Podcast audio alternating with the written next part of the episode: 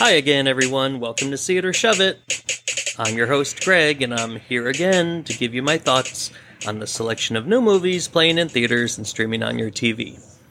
First off, I'd like to thank my listeners for helping me reach my six month podcast goal, and I look forward to making many, many, many more episodes. It's a lot of fun for me. Second, we just had a horrible hurricane blow through the state of Florida, and while I was fortunate, not everyone else was, including some people that were not very far away from me. So please consider helping out where you can. It is a mess down here, and many communities can use the help. While I was sheltering in place for a few days, I was able to catch up on a lot of movies and shows. And because of this, I thought I would split this week's episode into two. You know, like the final Hunger Games films, It Chapters 1 and 2, and the upcoming Dune Part 2. So, with that, let's get started on See It or Shove It Part 2. For our featured movies this episode, Ana de Armas transforms into Marilyn Monroe in Blonde. A psychiatrist doesn't find a lot of joy in Smile. A Spirit Halloween store gives kids more tricks than treats in Spirit Halloween, the movie and Sigourney Weaver battles spirits of a different kind in The Good House. First up, a young Norma Jean Mortensen lives in an abusive environment not knowing how legendary her life is about to become. This is Blonde. I know you're supposed to get used to it. But I just can't. I've played Marilyn Monroe.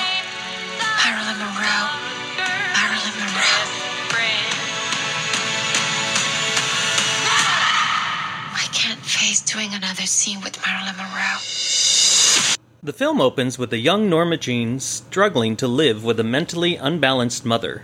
On her seventh birthday, Norma Jean receives a framed photo of a man who is alleged to be her father. One night during a wildfire, Norma Jean's mother Gladys tries to drive her through the fire, claiming that her father lives just beyond it. Unable to pass through, Gladys takes Norma Jean home and attempts to drown her in a bathtub. She manages to escape and is later placed into an orphanage. Flash forward, Norma Jean, now played by Ana de Armas, you remember her from Knives Out, she was terrific in that movie. She becomes a pinup girl and has adopted the stage name Marilyn Monroe. A victim of the casting couch in Hollywood, Marilyn is able to break through and begin what becomes a legendary yet brief career. Behind the smile and glamour, Marilyn lived a tortured life, filled with demons of her past and present, including failed marriages to baseball player Joe DiMaggio, played by Emmy winner Bobby Cannavale, and writer Arthur Miller, played by Oscar winner Adrien Brody. I give this film a very mild see it. This is a very disturbing portrait of the acting legend, and it is written more as a fable, much in the same way the Princess Diana film Spencer was last year. It is a blurry line between fact and fiction, and honestly, I do not enjoy when screenwriters take liberties with the truth. I don't think it is fair to the subject or their legacy when they do that. However, my recommendation for this comes solely for the stunning performance of Ana de Armas. When I saw the trailer for this, I was worried that de using her native Cuban accent would be a distraction, but in no way was this the case for me. She became Marilyn. There were moments I felt like I was watching documentary footage of the star before realizing that it was actually de Armas. At nearly three hours, it is a very long movie, and that is a lot to ask for anyone to sit through when the film is as uneven as this one is. Fortunately, it is on Netflix and can be watched with breaks. In the end, if you want to see a stunning performance, De performance makes it a worthy watch from that perspective. But if you're not interested in strictly watching for a performance, then you can go ahead and skip this one. Dr. Rose Carter is a psychiatrist who meets patient Laura Weaver. This patient comes in claiming to see a spirit smiling at her, and the spirit takes over her body, causing her to slash her own throat and sets off a seemingly unstoppable chain of terror. This is Smile. Yesterday, a patient in your care died brutally in front of you. I need to find an explanation for what happened. It's smiling at me. It's smiling at me.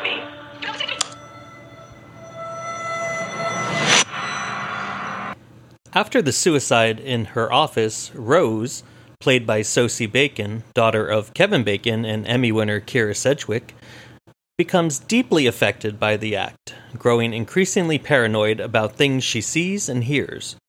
Her boss, Dr. Desai, played by Kal Penn, is equally concerned about her and orders her to take a week long break to gather herself.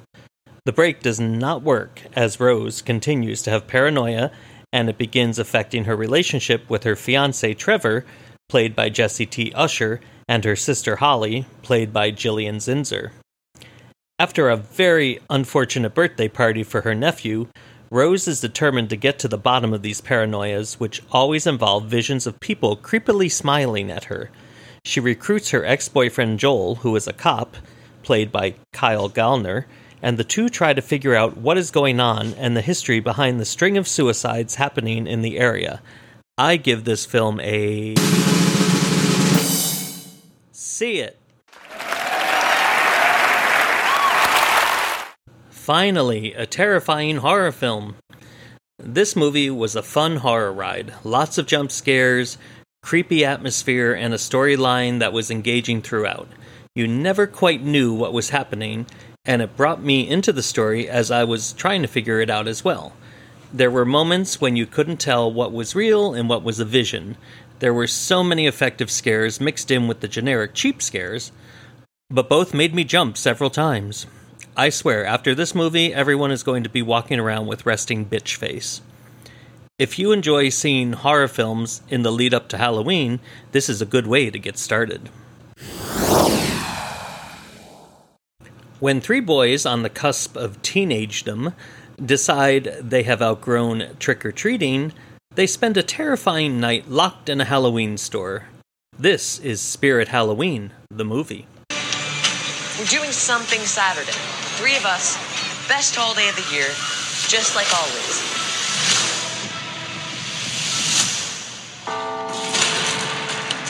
But the store closed and we're still inside. You mean the store's locked and we're trapped inside?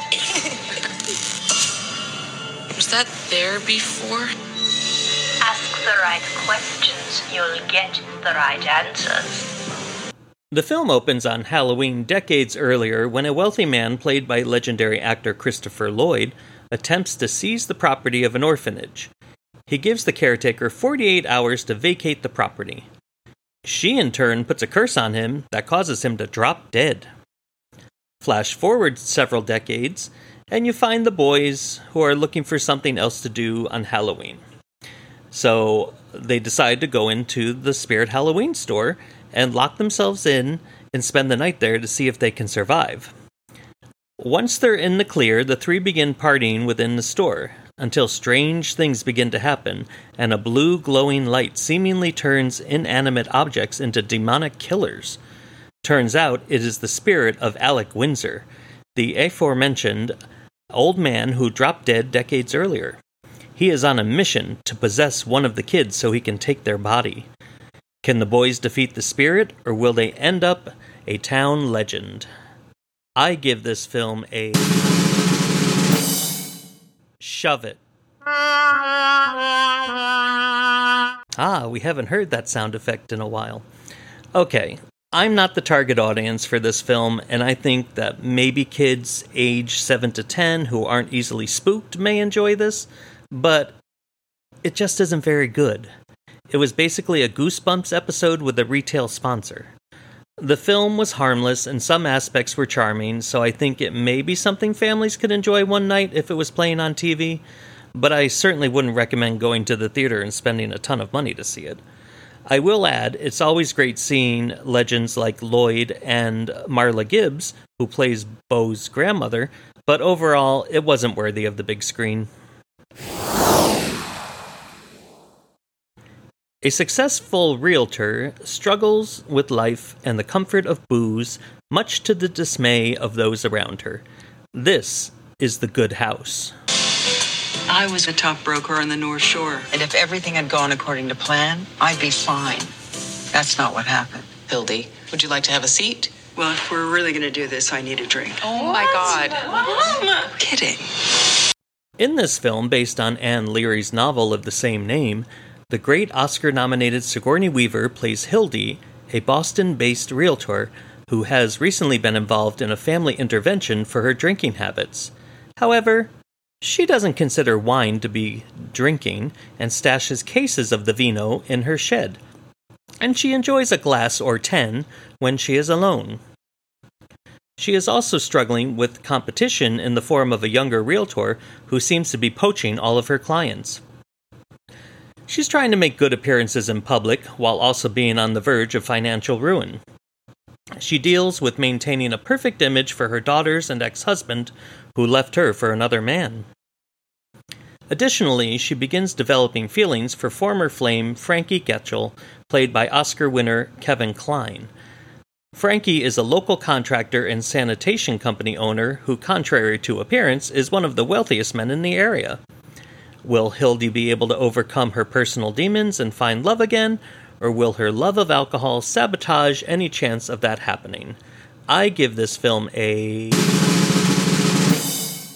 See it. Weaver and Kline are charming in their roles and have great chemistry. That's not surprising considering this is their third time starring together after previously starring in the film Dave and the great film The Ice Storm. One initially jarring choice is to have Hildy break the fourth wall and address the audience directly. It was strange at first, but I thought it worked once I got used to it. There was an awful lot going on with the subplots, and it was almost too much. It got to the point where there were too many cooks in the kitchen, but the main plot was carried out with fantastic performances by both Weaver and Kline. Honestly, I think it's a shame that Weaver has never won an Oscar, and I hope one day that will be corrected. This could have been the project to do it had the movie been stronger, but alas, she will have to try again. It's a fine movie, but not one that I'll remember in a few years.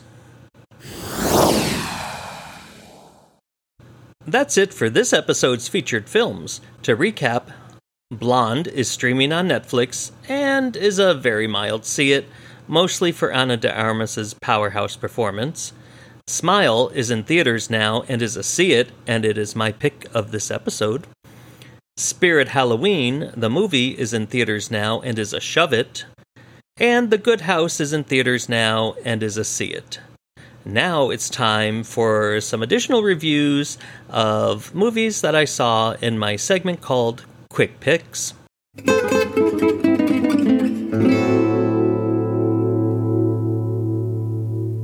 My Best Friend's Exorcism is streaming on Amazon Prime and is a mild see it. It had a decent retro tone, but some parts work better than others. And the documentary Buried the 1982 Alpine Meadows Avalanche is in theaters now and is a shove it. I rarely shove a documentary, but this one wasn't interesting enough to sustain my interest, and I don't like when documentaries do dramatic reenactments. It takes me out of the story being told, and I don't think it's very authentic. If you haven't listened to the part one episode this week and want to hear my binge it or singe it of the week for the series Surface, go ahead and listen to that episode. And come back next week for another helping of reviews of the latest films, including the big screen adaptation of the classic children's book Lyle Lyle Crocodile and the star studded David O. Russell comedy Amsterdam. Follow me on Instagram at Brewster'sDad73 and rate me wherever you get your podcast.